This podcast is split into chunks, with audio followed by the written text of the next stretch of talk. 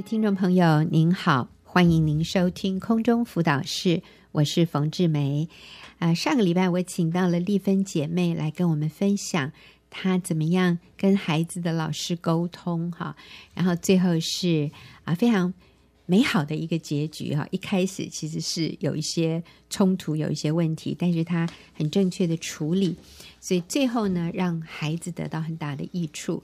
上一次丽芬也提到说，他在孩子5年级的时候毅然决然的决定回家，原来他有很好的工作，但是最后做了这样的一个决定，辞掉工作回家那我今天就请丽芬再一次回到我们的节目哈，来跟我们分享她这个决定哈，是我相信是非常困难的，她为什么做这个决定，还有回到家辞掉工作回家专心的陪孩子之后有什么样的改变，或者带来什么样的影响，什么样的果效啊？好，丽芬你好。你好冯姐。谢谢你再一次回来跟我们分享你的经验和你的故事。我刚刚已经做了一个前面的简介哈，从职场退下回到家里，我相信这个决定是很困难的，尤其你当时有非常好的工作，你说一下你原来是什么工作？我原来是在银行上班，而且也是一个有主管阶级的这样的一个职位啊，所以回到家这个决定是不是有它的困难度？没错，我回到家最大的困难是，我希望孩子得到的均衡的营养，还有他的学习的专注都做不到。因为孩子他并不领情哦。你是说你回到家之后，你以为嘿，妈妈付了这么大的代价，这个披荆斩棘，我最后终于回到家，你们应该感谢我吧？结果没有。对对。来，我们先来说一下你这个回家的这个经历，然后我们再来讲那个巧克力的笑话，这样。OK， 先说说看你们。你当初遇到了哪些困难，然后最后终于回家了？申请2年的留职停薪即将届满哈，我遇到最大的困难是，孩子不领情以外，我们家的存款也像溜滑梯一样迅速的递减，我觉得真是左右为难。我知道我的孩子需要我，可是，如果我可以回去上班，有一笔经济的收入，我想对家庭是更有益处的。你当时是这样想哈，所以你是已经留职停薪2年可是又有这个经济的压力，所以这时候你就想，那你是不是要复职？好，然后呢？先生他就问我说，如果孩子长大以后你要做什么？我想都不用想的回答说，当然是去赚钱啊。先生他说，那不如现在就回去工作吧，以后的薪水不会这么高了。我听完先生的话，心里觉得很不舒服，可是同时也就向公司申请复职了。那是在留职停薪届满期限前1个多月发生的事。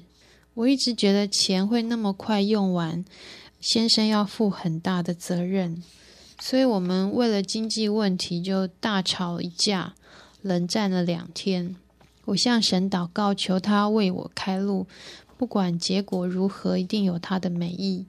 在和先生和好以后呢，他反而不希望我回去工作，要我辞职，他也愿意停掉一些课程，减少开销。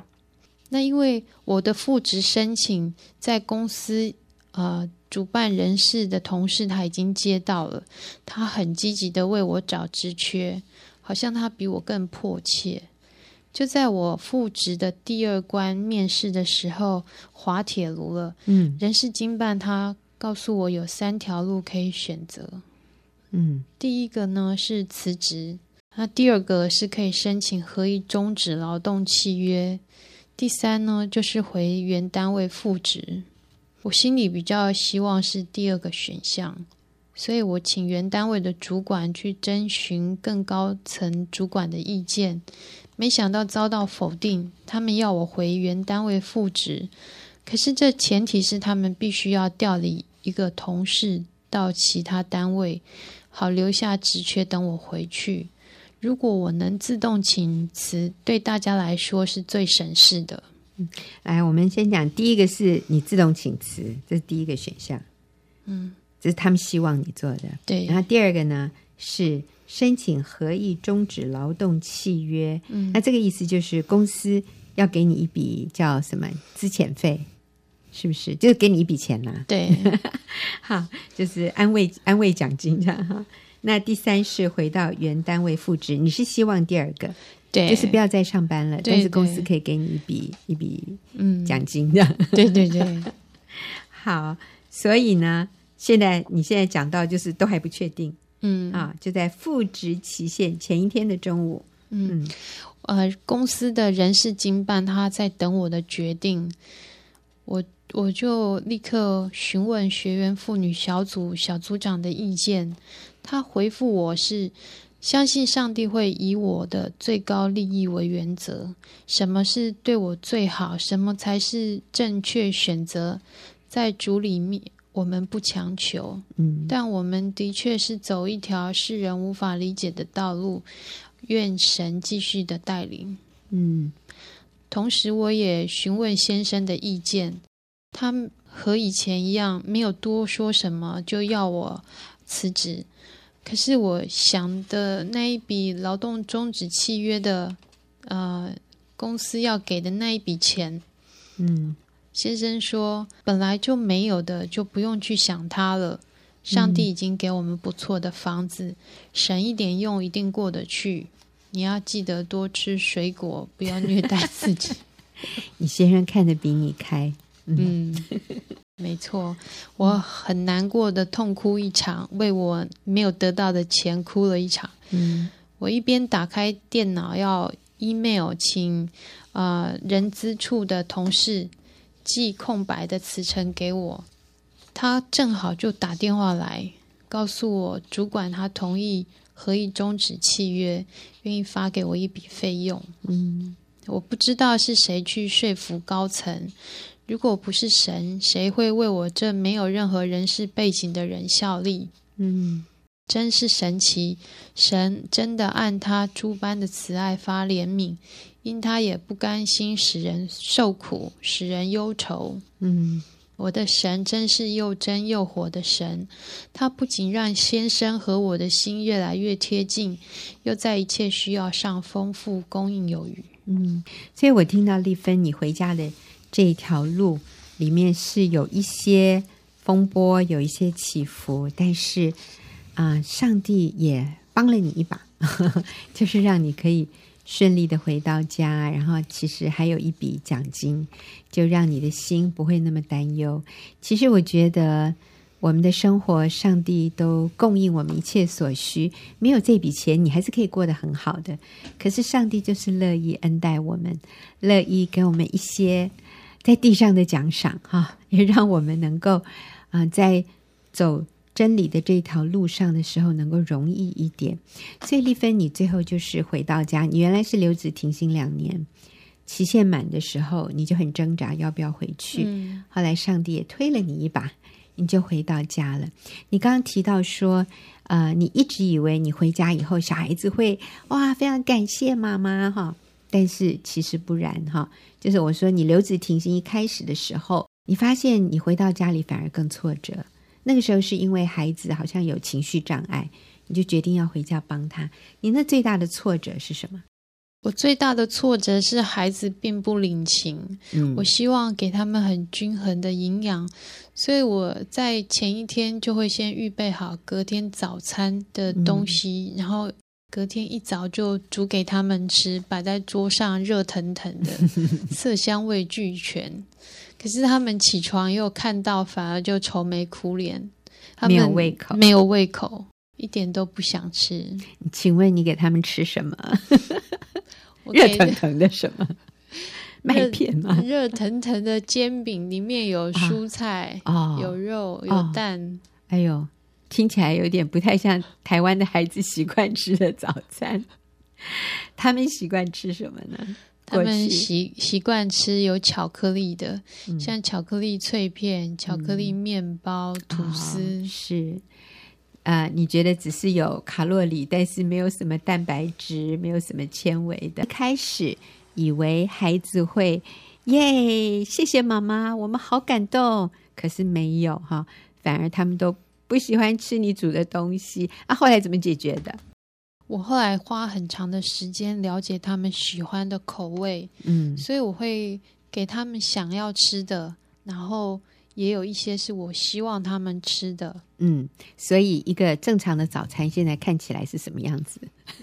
会有牛奶，会有煎蛋，也有巧克力吐司。好，可能再配一点水果，这样子。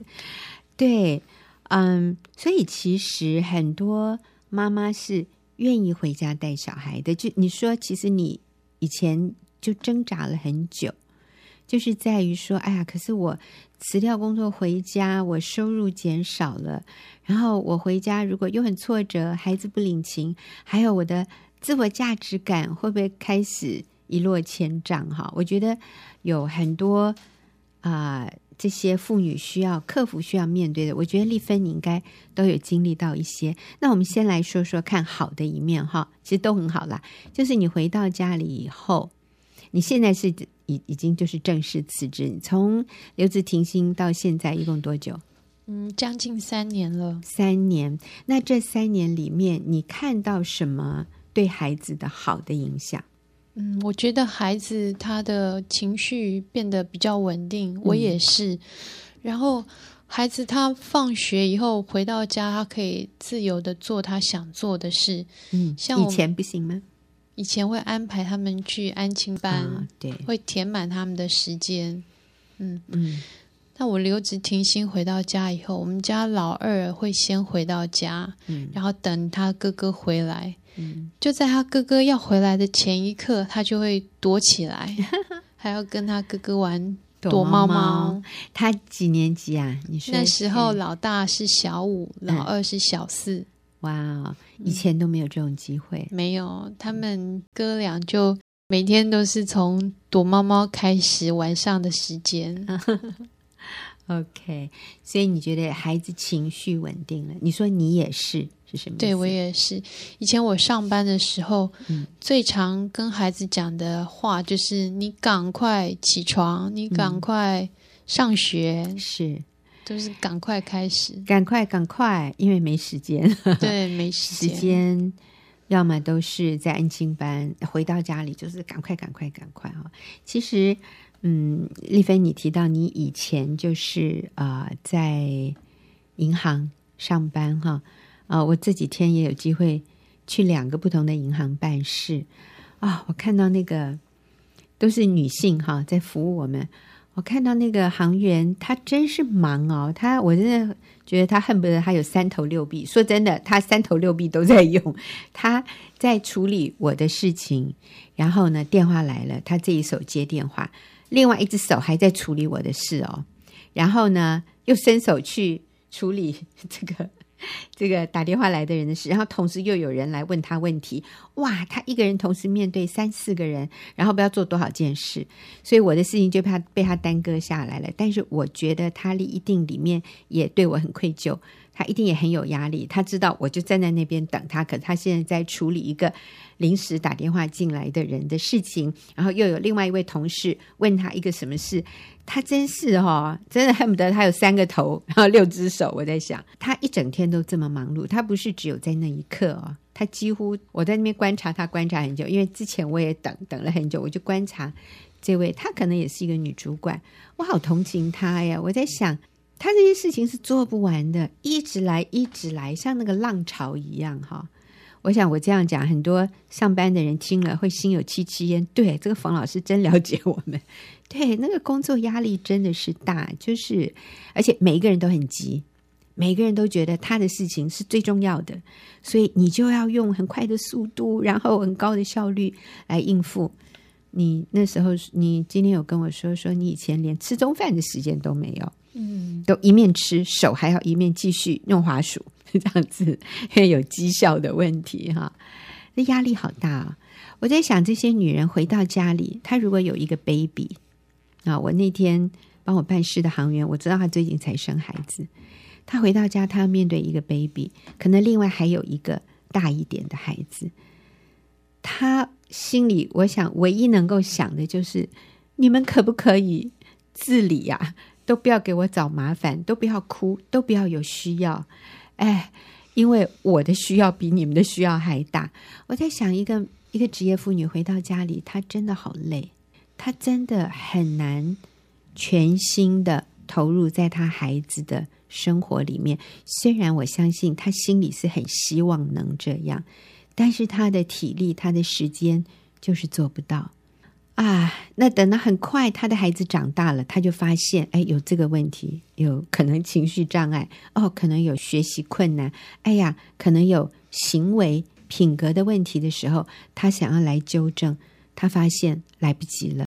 这个时候他又好无力感，他又充满愧疚感啊，我觉得真是太难了。所以我们真的是认为妈妈回家带小孩仍然是一个最明智的决定。所以虽然你是在什么5年级3年级啊孩子这个年龄时候回去，但我觉得都仍然是非常值得的。嗯，所以你不是说孩子有情绪障碍，现在呢？我儿子在国小的时候，学校评估他是严重情绪障碍，但是他升了国中以后，国中的老师认为他就是一般的学生，没有情绪障碍的问题。 对，那你说他以前会比较容易哭，会比较容易跟同学起冲突，那这样的一个情况呢？这种情况也少很多，几乎没有了，而且他变得比较积极，很有荣誉心，然后也变得很有责任感。是，哇，摇身一变美少男。所以你看了心里会不会觉得好的安慰，好值得？是啊，那丽芬，那你自己这个部分呢？譬如说，你回到家带孩子，会不会有失落感？然后钱也变少了，这个部分你怎么去面对？对啊，这个部分也是一个很大的问题。学员妇女小组有，我在参加小组的时候，我发现说，其实我的经济状况比很多姐妹都要来得好。然后也有姐妹教导我说，这个经济的问题是一个调整的过程，慢慢的就会平衡了。对，所以而且我觉得我先生也很支持我。是，真好。那自我价值的这个部分呢？自我价值啊，当然以前会觉得没有钱就好像没有价值。现在的话，我先生的钱就是我的钱。对啊。而且我也认识到，妇女呢最重要、最宝贵的身份就是当一个母亲和一个妻子，我们应该以家庭为优先。所以你也确认你所做的是合神心意的，其实这个最重要。上帝怎么看我们？上帝认为，哎呀，你现在在做我创造你的时候就是要你做的事，成为一个能够帮助丈夫的妻子，然后成为一个敬虔的母亲，能够养育敬虔的后代。当我们在做这些事情的时候，其实我们心里是能够有那个确据，知道我们所做的是蒙神悦纳的。那我认为这就是最大的一个价值感，还有安全感、平安喜乐的来源。所以我想最后请丽芬对所有这个辞掉工作回家的这些妈妈，给他们一句鼓励的话。钱不是问题，上帝一定会供应。你所做的是有价值的，可能一时看不到，或者你会觉得很累，很想放弃，但是长久下来，你一定会看到美好的结果。我经验到了，相信你也会。哇，我们谢谢丽芬给我们这些妈妈们这么好的鼓励哈。丽芬很腼腆可是其实丽芬在工作上可是女强人嘞。今天愿意回到家里专心的相夫教子带孩子，那她鼓励各位妈妈虽然很累，但绝对是值得的。那今天谢谢每一位听众朋友的收听，也谢谢丽芬，我们下个礼拜。